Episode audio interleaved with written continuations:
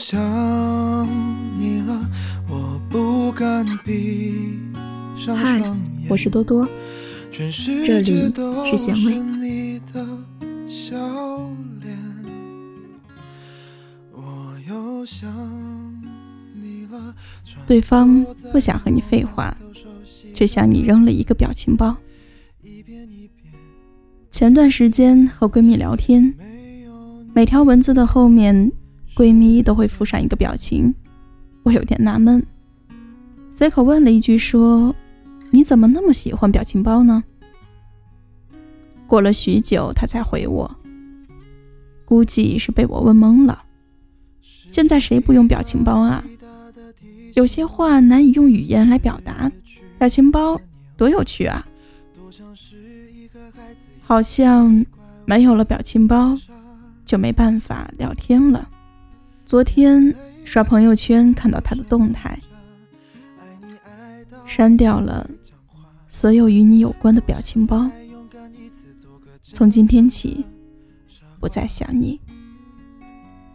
我愣了好一会儿，打给他电话，他的声音很低沉。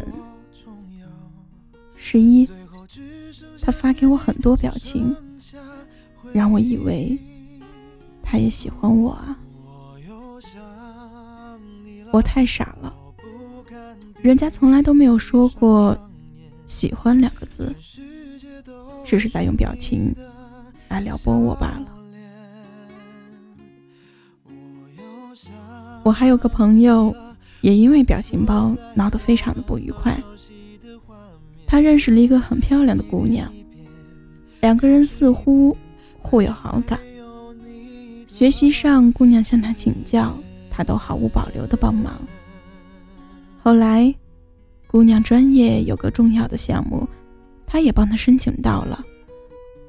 在一来二往的过程中，我的朋友认真了。他买了玫瑰花、项链，约姑娘到他特别喜欢的一家西餐厅，向她表白。说到这儿，我都以为他和姑娘会像天底下所有的情侣一样，水到渠成，开始幸福的生活。可事实上，姑娘拒绝了他，并说这只是一场误会。朋友找我倾诉，给我看了他们所有的聊天记录。朋友说，那么多的表情包，可以证明他其实对我是有意思的啊。是不是我哪里做的不够好啊？我想了想，跟他说，表情包又能说明什么呢？再讲第三个让我重新思考表情包的小事。昨天在朋友圈看到堂哥分享嫂子生了一个女儿的消息，我随即私信跟母亲报告，堂哥生了个女儿。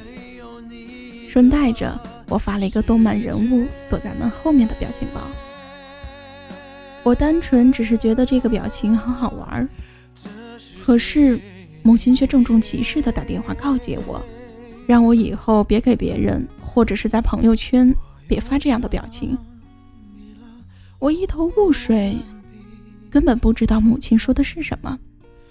母亲接着说：“你堂哥生了个女儿，有什么好可怕的？”我辩解道：“我没有说很可怕啊。”母亲说：“你微信上发过来的表情明明就是这个意思啊，跟我发什么没关系。”对外人可千万别这样。同样一个网络表情，在长辈的眼中和在我们的眼中经常是不同的，甚至是完全相反的。很多时候，我们发一个表情只是调侃和戏谑，在他们看来，却一点都不好玩，甚至是亵渎了人与人之间该有的互相尊重。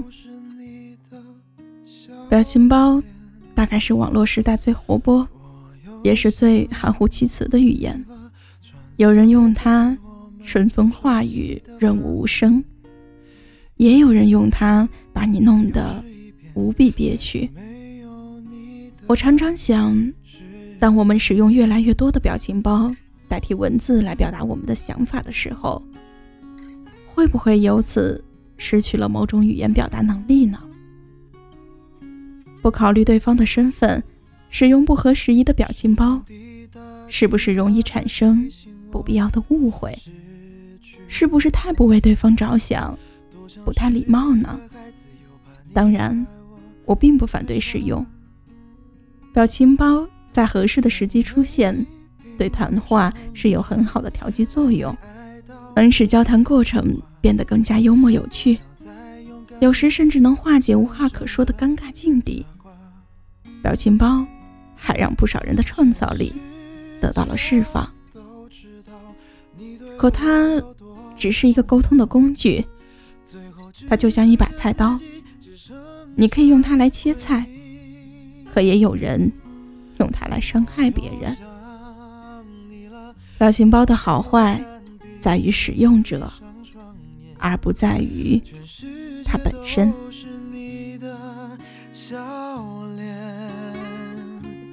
我又想你了，穿梭在我们都熟悉的画面，一遍一遍。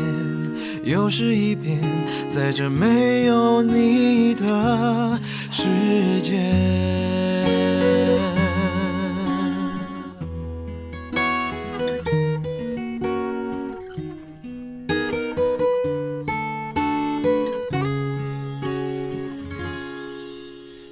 听一首我们都喜。前奏刚响起，早已挂满泪滴。尝一口我们都喜欢的味道，还没入口，那滋味已变苦。这是最后的画面，这是最后的味觉。最后只剩下孤单，只剩下想念。我又想你了，我不敢闭上双眼，全世界都是你的笑脸。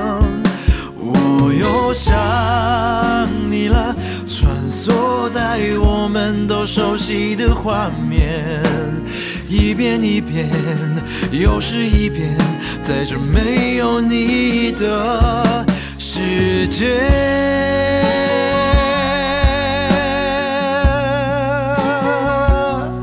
这世界，